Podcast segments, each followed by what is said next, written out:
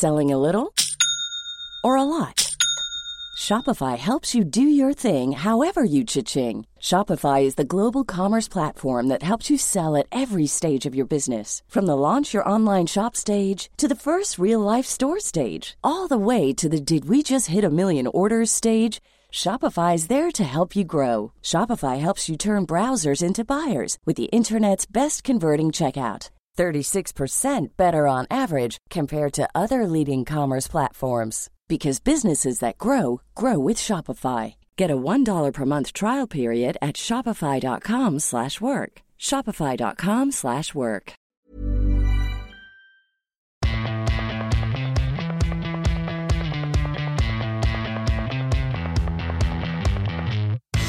This is the Unplayable Podcast. Sam Ferris here, and on today's episode, we recap the Border Gavaskar series, which India won 2 1 after that amazing final day at the Gabba. Here to help us do that is former England international and Fox cricket commentator Isa Guha. But before we get to Isa, we chat to cricket.com.au senior writer Andrew Ramsey and Rambo. How about that series? One of the greatest of all time. Uh, yes, good morning, Sam. Uh, it's it is the morning after the day before, and uh, the world seems a better place. I think we, we thought it was going to be because of what was happening in Washington uh, at the moment, but it's been washed what's been happening from Washington and his teammates that's probably caused a bit of a, a spring in a step and a smile on the face, regardless of which side of the uh, the tribal barracking you were on. Yes, it was very impressive by uh, all those young Indian players and both sides really to put up such a great showing over four test matches. The result 2 1 to India. Few people would have given India a chance coming to Australia, even fewer after they were rolled for 36 in Adelaide. But they've come back, uh, a brave, resilient squad to win in Melbourne to hold on in Sydney and then to do the really unthinkable and, and beating Australia at the Gabba, which hadn't been done since 1988. So I asked Ricky Ponting last night, Andrew, if uh, if he could believe it. He couldn't. Can you kind of believe what's happened over this past six or seven weeks? Um, no, I can't really. if you had, it's one of those things. If you look at it in retrospect and you think someone came to you and said, "All right, this is the India scenario. They lose Virat Kohli the Test." After they get bowled out for their lowest ever test score. In addition to that, they lose their entire frontline bowling attack, maybe a couple of members of their second line bowling attack. They don't have a settled opening pair. Pujara doesn't score 100 for the whole series. Do you think they could win? You'd have to say, well, no, you're clinically insane. That can't happen. but uh, not only have they done it, they've done it on Australia's home patch uh, and clinched it at a ground where they've never before won a Test match. So uh, I don't, I don't think you could possibly believe that if you'd spell it all out. No, you've done a good job there doing it too, Andrew. Uh, look, uh, no one was more disappointed than Australian captain Tim Paine with Australia's loss. And here's what Tim Paine had to say after play last night about the series defeat. We're absolutely disappointed. Um, yeah, I think it happened throughout, even if you went right back to Adelaide um, whether it was with bat, ball, or field. Every time we had a chance to, to go ahead of the game, we, we let it slip. Happened a little bit in Sydney, obviously, with our fielding, and then probably yesterday a bit with our batting. Um, we continually lost wickets when we were trying to put the foot down and, and couldn't quite get a partnership together. And I thought every time India needed to do that or, or needed a wicket, um, someone managed to, to do it for them. So again, you just got to give them credit.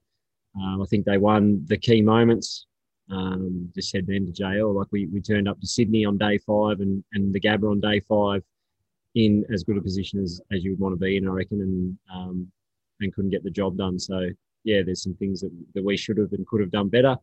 Um, at the same time, I thought India were um, their batting group were were amazing in both those day fives.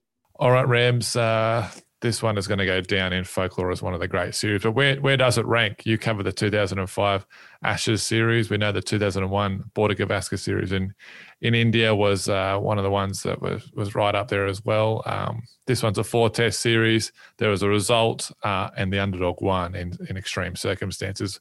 Where do you think this one's going to rank when it's all said and done? Um, given that my memory only goes back to the early 1900s when I was a young boy, um, mm. I think this probably has to be one of the greats. I think like the, the couple that you mentioned, the 2005 Ashes, the the 01 tour to India, um, even Australia's most recent Test series win in India um, under Adam Gilchrist's captaincy um, probably ranks as a reasonable achievement. But I think Ian Chappell said there's been three great test series of the last 60 years the 60, 61, West Indies in Australia, the 05 Ashes, and now this one. Uh, I certainly bow to his judgment, given the amount of cricket he's seen and played. Um, having been in England for the 05 Ashes, there's a lot of similarities just in the way that it twisted and turned and players got injured at key moments and heroes emerged that you'd never heard of, you know, Gary Pratt being one. Um, but I think this probably has to be better simply because India were away from home they lost so many key players. They lost the first test, not just in a narrow squeak, but you know, in humiliating circumstances. Um, and they just kept finding ways to withstand a, a full strength Australia team. But you can only say that maybe David Warner missing for the first two tests was significant for Australia. But I think if you put all those factors into the equation and the the odds that they were facing and the quality of the opponent that they were up against, I think you just have to rank as one of the, the great series wins and one of the great series. Yeah, absolutely. Hard to argue there, Andrew. Um, where do we think it, it, went wrong for Australia? As we mentioned, there firm favourites coming into this series. Ricky Ponting says that uh, they lost the key moments, those big moments in each match, um, particularly the last three Test matches where Australia won the toss in each game. That's another thing that has to be said that India did it from the back foot from um, from before ball one on those in those last three Test matches. Um, some of the turning points that we've kind of highlighted: Australia after winning the toss in Melbourne were bowled out for 195. Uh, that's kind of criminal winning the winning the toss down there, and, and what's always been a pretty flat Melbourne wicket, even though that one did a little bit. Um, the collapse in Sydney, they were two for 209 to be 338 all out. And then Tim Paine dropping three catches on the final day. Two of those off Nathan Lyon and, and Rishabh Pant got away and almost won the game for India on day five in Sydney. And then in Brisbane, again, winning the toss and batting, they were three for 200 to be 369 all out. Um, probably not a big enough score given the strong position they were in. And then perhaps the biggest one of all. They had India six for 186. And then these young guys, Washington, Sundar and Shardul Thakur put on 123. And it took a little while too, and just the way that they brought the crowd back into the game.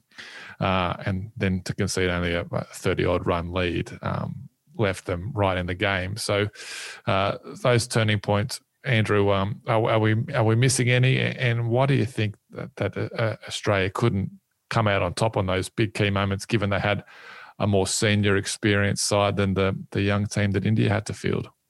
Uh, that's a very good question, Samuel. If I knew the answer to that, I'd be uh, off working as a consultant, as a guru for sports teams around the world. Um, hmm. But I'm not. I'm, I'm, here on this very esteemed podcast. So uh, there's a few intangibles in there, isn't there? Like in the past, teams that have come to Australia and have found themselves in positions like those ones you mentioned, those key turning points in matches, they've just been rolled over. Like you've seen some pretty good touring teams come here that get themselves into reasonable positions in matches, but just get steamrolled. And then by the end of the tour, they're they're flat and they haven't got a, a shot to fire. Um, for whatever reason, this Indian team just refused to to throw in the towel. That they just would never admit that they were out of the game. They kept playing to win. Um, they kept putting the pressure back on.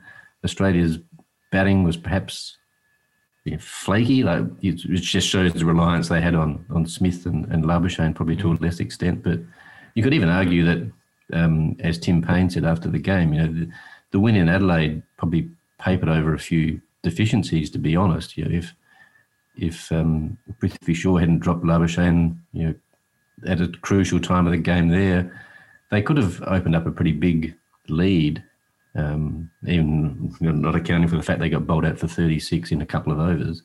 Um, so they were sort of on, in a dominant position in that game as well. So if things had gone their way in Adelaide, they could have, this could have been a, a 3 0, 4 0 win. Um, so there's been a, a few items along the way. Australians haven't been able to take wickets when they needed to, which is unusual for them. They've, you know, they, their bowling plans are obviously very good, but um, yeah, they just couldn't get people out.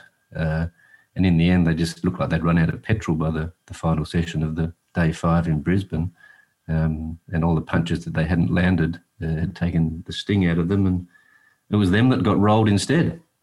This is one of those unanswerable questions, but Australia had a pretty strong unit throughout the the, the whole Test series. Uh, the bowling attack didn't change.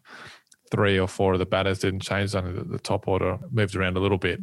Uh, but I wonder if I wonder if actually bringing in those those young players who were fresh, who didn't have any baggage, who um, you know would have been pumped to play their first Test series in Australia against what, what what was the number one team in the world. I wonder if that actually helped them in a way, even though they were um, lesser skilled players and the first choice players. But to bring in that enthusiasm and to bring in that um, that fresh player, whereas the Australians were sort of dragging their heels by the end to actually benefited the Indians instead of uh, hindered them.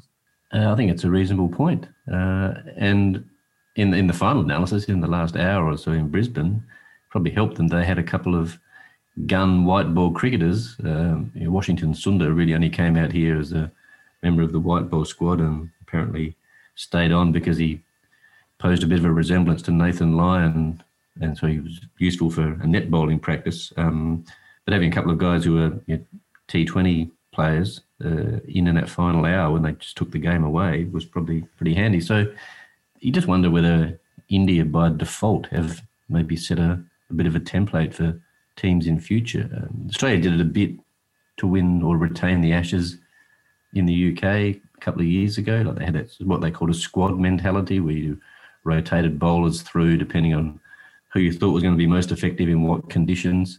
Um, India did it because they had to here, just bringing in fresh players who had no fear, who had a point to prove, who probably realised that when the the first choice players come back, they won't get another chance. So they had to make an impression when they could. Um, so maybe now selectors have to start looking at these big touring parties and just rotating players through. Like who knows if Michael Neser might have been a better choice as an all-rounder than perhaps Cameron Green, or even as a specialist bowling option who could swing the ball a bit as opposed to Mitchell Starc, who was clearly struggling by the end. Um, maybe you just have to start thinking we don't just pick the team that we think on paper is the best one. We have to look at who's a bit fatigued, who might come in and do a job in this test and then rotate out again. Um, there could be some interesting discussions around the selection table after this because of what India have done. Yeah, and Justin Langer addressed the bowling attack and, and rotating the quicks after play on Tuesday in Brisbane. Uh, he spoke to ABC Grandstand Radio. Here's a little snippet of what he had to say about uh, picking those fast bowlers. I'm really proud of the fact that those four guys, they all they all stood up for the whole series and would have been a brave man coming into this uh, Gabba Test match and not select those four bowlers. I mean, would you have? Well, it's not my would job to do it, but um, would you have liked your time again? Would have been, well, I would have done the same thing. What? Not tell me who you wouldn't have picked. Pat Cummins, Josh Hazlewood, Mitchell Starc, or Nathan Lyon when the series is on the line. Which one wouldn't I have picked? I would have picked them every single day. Rambo, after a series loss on home soil, there there is often some turnover. Um, and you know, in the past, there's been reviews and there's into all kinds of things, culture, team selection, the whole lot. Um, this one, there's a test tour, you know, a month away, and then there's the Ashes uh, next summer on home soil. Uh, are we expecting many changes? Uh, I just don't know if there's um, in the current climate, given that people, the players are in bubbles. There hasn't been much Shield cricket played in the in the past six or seven weeks. Everyone's in kind of white ball mode that isn't in the Test bubble. Um, are we expecting any changes that are, that are heading towards South Africa, uh, and which will probably be a, a, fairly large squad to cover all bases? Um, you probably have to think there'd be a couple of changes, just simply because Australia doesn't lose many Test series at home and not uh, revise their planning or their ideas. Um, having said that, I'm not sure what the the options are because there's no one going to be playing red ball cricket until certainly after that squad's selected and maybe even after they've left. I'm not sure when they go. Uh, but you have to think that they look at the way India played. Um, maybe they need someone at the top of the order that can soak up a lot of balls like Pujara did. Um, whether you have an opening batsman like a, a, Sam Whiteman who's supposedly quite good at at leaving the ball and batting long periods of time, or you try and look at someone who can slot in there higher up the order that can be the rock that they sort of build around. They just seem, seem to lack that player that can. They've got guys who can score and score quickly when things are in their favour, but you just there's no one who seems to be able to hang around. And if you want Stephen Smith to to produce a bulk of your scoring, maybe you just need someone with him at the other end who can wear the bowlers down. Um, the other thing is conditions in South Africa are traditionally very similar to Australia. So you'd think you know, the big three quicks are the obvious choice. Um, do they look at another spinner, someone who turns the ball the other way? And Mitch Swepson was in that squad, didn't get a chance. Um, they didn't bowl Labuschagne hardly at all during the series, so clearly they don't rate his leg spin too highly. Um, and I guess the other talking point is Matthew Wade in the middle order. Like he just was thrown up to open a couple of times, which probably didn't help his game, but then um, didn't quite push on when he got a couple of starts. So whether they look at someone there, whether Travis Head comes back into their thinking, a lot of talk about Ben McDermott, um, who's probably in that punishing high scoring mode. So there's a few questions to be answered by the selectors. Um, and like you say, it's going to be a big squad, so they might have plenty of options. Um, and don't forget, Will Pucovski comes back into the planning as well. So uh, yes, interesting. I'm not sure that uh, there'd be a, an easy discussion or two. Well, there will be a difficult discussion or two being had, I think, between now and that touring party being named. Mm, yes, well, we put this question to former Australia captain Ricky Ponting on the last Ricky's recap of the summer and asked him whether uh, this Australian side will need to be overhauled. Here's what Ricky had to say. No, I don't think it needs an overhaul. I mean, coming into the series were, you know, they were the number one ranked test team in the world. So they've been doing a lot of things right. Um, you know, Pucovski comes back soon. Hopefully, you know, Green will stay there. The bowlers, you know, obviously all pick themselves. Don't, you know, there's no there's no need for any panic, but they've just got to find a way to play better cricket. You know, I can't see how any personnel change really to that side is going to change much. I mean, there might be some talk about about Matthew Wade, like I said the other day, but um, every other every other base, I think they've got the best players in those positions. It's just about a matter of those guys playing better. Finally, Rambo, um, just on the on the series itself, uh, not only was the Border Gavaskar Trophy up for grabs and the Vodafone Test Series Trophy, whatever that looks like, um, there are also World Test Championship points available. Uh, looking towards that final, which I think is going to be played this year, but who really knows? Um, anyway, the, the loss in, in Brisbane was very very bad for Australia because it knocked them out of the top two spots for that final. Um, now they're in third behind India and New Zealand. Uh, it's kind of a complex beast at the moment because they had to change the way that this, the ratings are uh, formulated and the way that the, the top two are, fin- are, going to be picked because of COVID and the lack of series being played. But uh, from what I understand, I think Australia need to do pretty well in South Africa uh, to to get back in that top two. I'm pretty sure New Zealand have played all their series in India have matches against England home and away. Uh, so I think it's a 2 0 or 3 0 result for Australia to get back into that, in that final two. And I guess that's another thing that uh, the players have to be aware of, particularly the coach and captain, that on that final day, Australia were pushing very hard for victory. But in the same sense, a draw would have been a, a, pretty handy result in terms of the World Test Championship. So they went from attack to defence fairly quickly, and uh, it's not often you see an Australian team hunting for wickets to all of a sudden go in defensive mode. But that's kind of what they had to do with an eye on the future. Uh, yes, this does. Uh, when the ICC introduced this, they thought this might change the way teams approach Test cricket, and maybe just on that evidence, it has. Um, as you know, I dabble occasionally in a little bit of atomic physics, and I do find that the uh, various fissionability rates of uranium isotopes is a little easier to understand than the World Test Championship mm-hmm. table. Um, but whether you know the that came into the thinking of Tim Paine when they were talking about the declaration on the, the fourth evening in Brisbane, like you, the fact that a draw would help their case to get to the championship final in the UK might have convinced him to bat on a bit longer. As it turned out, they didn't have enough runs anyway. But it might also have changed the way India played on the last day. Like under normal circumstances, having lost you know a couple of early wickets and then a few more late in the day, where they would normally a team would normally just draw the shutters, but they pushed on for the win and got there. So maybe it was the Test Championship that convinced them they should approach it that way. Maybe they were just that kind of team. Um, But even then, like the way that the the virus is going in the UK at the moment, maybe teams don't want to go there for the final. It's just you know, it's just we might have dodged a bullet by missing out on it. It might be just sit this one out and maybe they relocate it and play it in the country of the team that finishes top. They could relocate it to New Zealand and play it at Mount Maunganui or whatever they do, wherever they play Test cricket there these days. All right, Rambo, before we get into some of the best performances of the summer, we're going to have a chat with Isa Guha about the series, Ajinkya Rahane's leadership, and what this might mean for the Ashes next summer.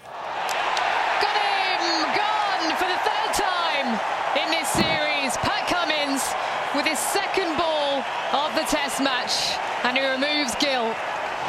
Joining us now is former England international and probably the sanest person of the Fox cricket commentary team, Isa Guha. Uh, well, actually, probably Mike Hussey, but you're second place, uh, not far behind Mike. Uh, thanks for coming on. And just let's start off with can you believe what you've witnessed over these past four or five weeks with India winning 2 1? Yeah, it's been extraordinary, hasn't it? Uh, one of the best test series, well, certainly that I've ever witnessed. And speaking to people that have watched plenty of cricket over the last sort of 50, 60 years. They think the same as well. Um, I spoke to my dad back home and, and he said it's the best series he's ever seen. So um, it's just uh, it's just crazy to think that India were bowled out for 36.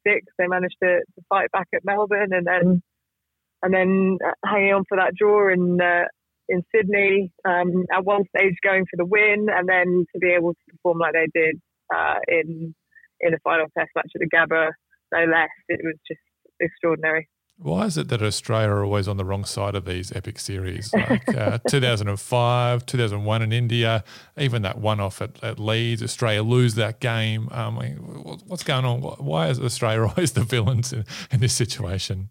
Yeah, I don't think you can look at it and say it's it's something they're doing wrong. I think it's just happened that this is the way it's fallen in this particular series. And yes, obviously they'll have to take a good hard look at themselves and, and what they did wrong. I don't think there's a coincidence that, that they lose really tight series. I think it's just a case of what what has happened in the build up to this series to to be able to lose in, in the situations that they've been getting themselves into. On many occasions you would think that they were in a great position to win and as Tim Paine said in the, the post match, just being ruthless at, at, key key times. And, and to be the best side in the world, you have to be ruthless at, at critical moments. And they just weren't able to do that um, in this Test series. I think a lot of credit goes to India to, to be able to pull off, you know, against all the odds, pull off something spectacular. Whether it's a case of how they perform against underdogs, I'm not sure, um, because in both situations, when you think back to Headingley uh, and you think back to uh, yesterday, both situations, you know, the opposition team were pretty much backs against the wall. I mean, Headingley was probably even more so. Um, and and what happens in those situations psychologically to, to Australia, and um, when they feel that they should be winning a game of cricket, um, that's something that they're going to have to reflect on for sure. What have you made of, of Ajinkya Rahane? There are probably no bigger boots to fill than that of Virat Kohli's. And he's come in and he scores 100 straight away. He leads the team uh, to two wins out of the next three test matches. He's never lost as India test captain. Uh, what can you say about his performance this series? And I, I, you know, be a brave man to take the captaincy off, off Virat Kohli, but geez, they've got a great deputy on their hands, don't they? They really do. And as you say, two completely different characters, two contrasting styles, uh, incredibly assured. Both of them, though. Um, Rahane uh, with the quiet confidence about him, steely determination. That's what they both possess as well. And the way he kind of galvanized this group, um, I think when you are the deputy as well, you do look to other people to, to try and contribute. And uh, I think that's what he was able to, to bring out of his fellow teammates. Um, incredibly courageous. He, he obviously led from the front in the Boxing Day test. I mean, to be able to do that as a captain, you've just been handed the captaincy, you've just been bowled out for 36, yeah. right?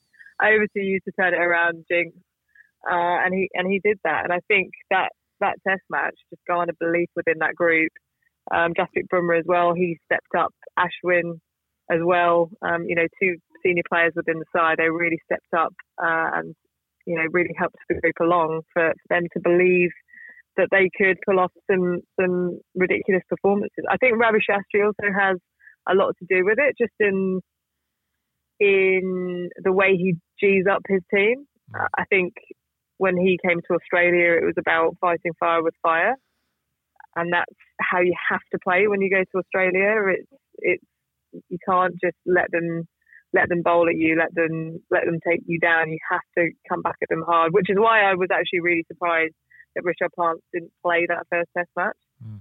Um, but yeah, I, I, just think Ajinkya Rahane incredibly calm, um, incredibly relaxed, garnered that belief within the group, and um, I think it will be on Virat Kohli to say whether uh, he he will want to continue. I'm sure he will want to. Um, to remember what Virat Kohli has done for this India side um, collectively, not just on the pitch but off it as well, in terms of building that depth with Ravi Shastri. You know, they wanted a, a really strong bowling attack, and you look at how they performed and you know, the guys that come in with only five Test match experience, um, I think you can really see that from from what they've built. Yeah, they always said that uh, that T20 cricket was going to be the death of Test cricket, and the IPL was an extension of that. But geez, it's un- it's made some of these players. You look at Washington Sundar and Shubman Gill. I mean, he looks like a player that's got 10, 15 years ahead of him. How much do you think that playing in the IPL in those high pressure situations with some of the great players in the world uh, has helped these youngsters come in and perform straight away at the top level? Yeah, it's been hugely beneficial. Uh, we said it yesterday in, in commentary, just how you get into these situations. And you're thinking, day five pitch, fives and over, in the past, it would be a really tricky chase. Yeah. But these players are just so fearless. They, they just don't fear anything. And that's partly because of, of the situations they come up against in, in the shorter format. And I actually think T20 cricket has helped Test cricket when it comes to the fourth innings. If you look back to Ben Stokes at Headingley and, you know, Nathan Lyon was bowling into the rough, it was really difficult to to face. We thought at one stage it was it was going to be tricky, and then he just pulls out this reverse sweep for six. Uh, I mean, you you can only do that um, if you've played a lot of T20 cricket and, and, you have that belief in yourself to be able to pull off shots like that. Yeah. So um, it really has helped the game and and led to some really exciting finishes and and captains now really have to assess you know what is a good score um, to to try and leave uh, a team in the fourth innings in terms of dangling carrot, but also just giving themselves enough overs to, to bowl a team out, but also not too many that that's going to help the side try and chase down the runs. It's it's something that is part of the modern game now. Yep, absolutely. And geez, it's going to be tough for your England side to come up against this Indian uh, this Indian outfit. I mean, this was a, a, almost a, second string team with all the injuries and players unavailable.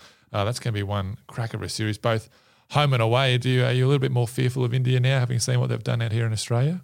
Yeah, absolutely. I think just the depth that they've shown in in all facets of of their side, just the batting. Um, with the ball, you know, guys coming in and performing. Siraj has been a, a revelation for India. Uh, just with the the skill levels, but also I think this India side are probably the toughest India team that have ever played. Just the tough nature that they came to this country with and how they battled through some serious war wounds. Um, you know, they were bruised. You think about Pujara's not yesterday. He was hit nine or ten times, and he kept coming out Australia. It was it was phenomenal to watch.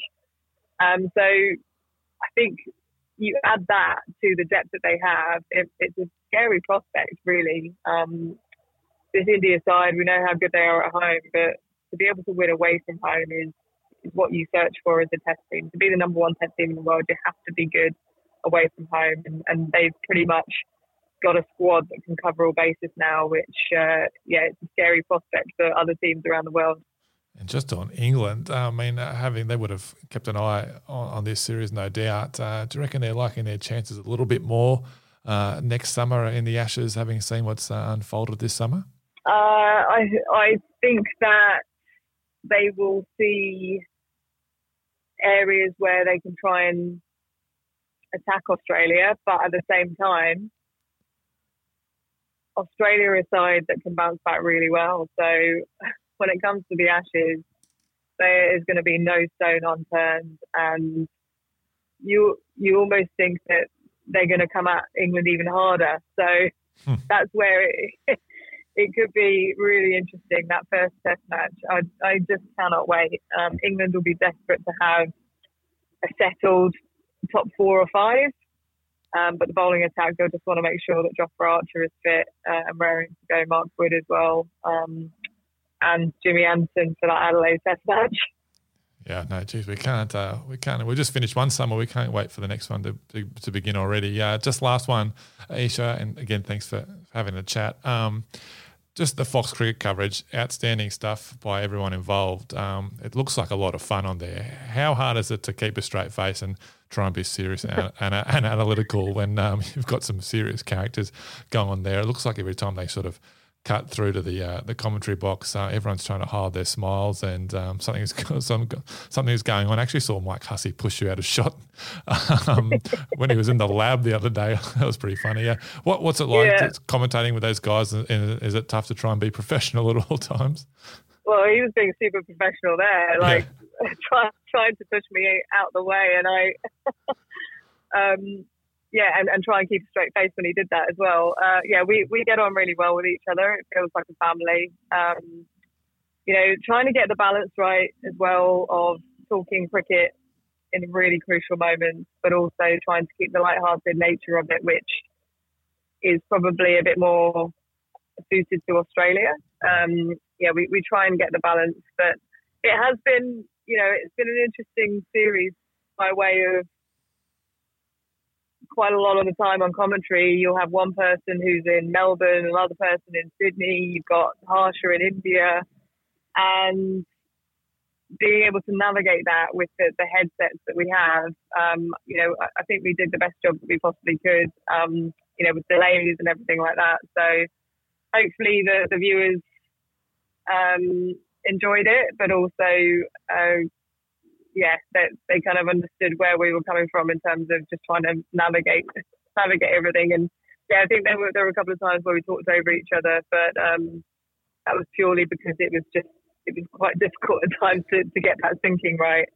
Um, but yeah, just in terms of the team, I think it's so important to have a blend of personalities on a cricket coverage, and I, I think we do have that at Fox. Yeah. Um, it's really important to get different perspectives on the game and and represent the, the viewers as well. Um, the viewers want to ask certain questions, and hopefully we do that through our coverage.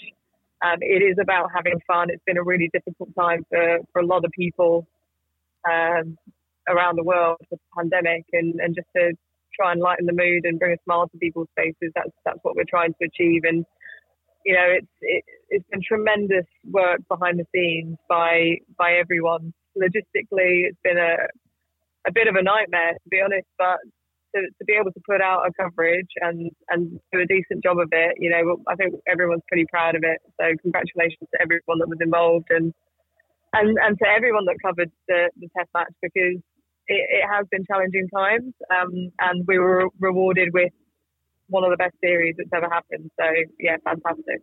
It was great. Before we let you go, can you just give us one Fox cricket commentary Warnie story that that we can that you can share? is, there, is there one that sort of springs to mind?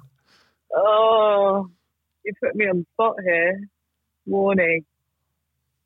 Well, I'll tell you one that was I found hilarious the other day. That just I couldn't stop laughing. Was um, when I was on with Junior and Binga, and we were talking about how many times Steve Smith touches himself in terms of his his pre uh, pre-set up routine. Yep. And we were going through the numbers, and and then I said, "Oh, the number of times he, he touches his body and his pads and all that, his, his, he must have a fair few set of gloves um, because they'll probably just wear away."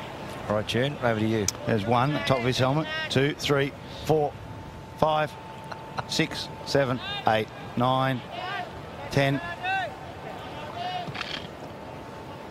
11, 12, 13, 14, 15, 16, 17, 18, 19, get 20, even 20. 22, I reckon. Nine. Oh, it's 20, 21, 22, 22, 23, 25, 26. That's why he carries around like 30 pairs of gloves because they wear away so quickly. Well, he, well, he'd be getting a bit of moisture on those gloves as well. yeah, we might have missed a few too. Could have sold him short there, maybe close to 30. I think his strike rate's about 25 per delivery. And then we cut to a shot of pitch side, and there were about 10, 10 12 pairs of gloves pitch hmm. side. There's those Yep, gloves. they're all his gloves. Wow, he's in for a long dig. Gee whiz. 13 there. We had a moment of silence, and then Junior just goes, in only in the only way he can, he goes, An octopus coming in next, have we? the timing of it was amazing, and I just lost it. So yeah, we, we have plenty of moments like that in the commentary box. Junior is uh, is one of those people that can just say a line and he'll just have you in stitches. Um, Warnie as well. I mean, he is just such a, a an amazing character, um, and it almost you know you kind of get a glimpse into what it might have been like in the dressing room when you're kind of hanging out with the mm. guys and you're pre going on air and you're sitting around watching the cricket on the sofa. It's I just feel so unbelievably grateful to, to do what I do. So yeah, it's it's, it's wonderful. Oh, fantastic stuff. I know Steve Smith calls everyone a pelican, but maybe he, people should start calling him the octopus. That's pretty good from Mark. Well, well, thank you so much for having a chat. Um, loved hearing you this summer and uh, can't already wait for, for next summer. So uh, thanks again. Yeah, thanks, Sal. I appreciate um, appreciate the chat, and uh, yeah, congratulations to you and your team in putting out some amazing content. And yeah, look forward to the Ashes. Rams, let's uh, let's finish with um, some of the standout performances of this series, and we'll start with the bowlers. And it was a bowling dom- dominated series. Um, lots to choose from. We've cobbled down a couple here, but why don't you uh, let us know what, what you consider to be one of the, the best bowling performances of the series? Um, well, yes, you know, I've had the research team on this uh, since day two of the series. That they had first day off, obviously. It was a bit of a work to rule thing. Um, and the most remarkable thing they came up with was that for all the bowling domination that happened throughout the course of the summer, there was very few bowlers who took a fifer. I think Josh Hazlewood got a couple, and it wasn't until Mohammad Siraj got five in India's second innings in Brisbane that they'd produced someone with a, a bag of five. So it's uh, for a game that a series that was so bowler dominated. It's pretty remarkable that the wickets were so evenly spread. Um, but having said that, there were some incredible bowling spells and bowling performances. I think Jasprit Bumrah um, at the MCG was quite a, a standout. Um, there was a couple of spells that Ashwin bowled that were kind of game changing in a way. Uh, but just for sheer novelty, the value, I've gone for Josh Hazlewood's five for eight in Adelaide, which he said he couldn't believe. Most people who saw it said they couldn't believe, like just to be able to land the ball as regularly as he did, always find the edge, always have a catch taken. Um, I think that was the uh, the bowling effort of the summer for me, and his it was topped by his run out. I thought at the SCG, which is not a bowling effort, I know, but you know, it's one time he did hit the stumps. He did it at a pretty crucial time of the game. So yeah, he gets the crown from me. Oh, half keeper! Brilliant from Josh Hazlewood. Can you believe it? Unbelievable. He's a big man. He got down to it, throws down the stumps. You will see that everywhere. What an effort by Jay Hazlewood. What about the batters, Andrew? What are we thinking with um, uh, some of the some of the performances? Only a handful of hundreds to choose from, but uh, some of the the better knocks and more impactful knocks were the ones that just fell short of three figures. Uh, they were probably the ones that ended up turning games, didn't they? Um, once again, you know, credit to the the hardworking members of the research team. I think this is in Test series of four matches or more played in Australia. This has been the least number of individual hundreds since the 1901-02 Ashes. I was told, uh, just the three of them. Um, Smith and Labuschagne for Australia, and Rahane was India's sole century maker for the series. But um, as you say, there was a lot of individual knocks that got close to 100. Um, and whether we you know, discount those because they weren't centuries, I think would, that's a bit of a bit unfair. Um, certainly, you know, it would have been wouldn't have been a Test century if Steve Smith hadn't scored a century, um, a Test series without a Smith century. It wouldn't have been uh, atypical if Marnus Labuschagne, given he got incrementally closer and closer from Adelaide to where he's making 40s to 70 in Melbourne to 90 in Sydney, and um, oh, sorry, 70 in the first innings in Sydney. Um, but then I think the two innings that probably were the, the series defining were Rishabh Pant's in Sydney, where not only did he keep India in the hunt for you know, half of that final day, I don't think they would have batted out the day without that innings. It sort of put the Australians on the back foot. They changed their tactics at one stage. I think just before lunch, they had five guys on the fence to him, and they were, you know, 300 in front, pushing for a win on day five. It was extraordinary the the, the pace at which he kind of changed the the narrative of the game, and then on that final day in Brisbane, that was just an extraordinary innings. The way it was kind of crafted, he started slowly, and then when they needed to put the foot down, he just he just went. But even in the last hour, and he was still knocking the ball into gaps and running hard rather than trying to hit every ball to or over the fence.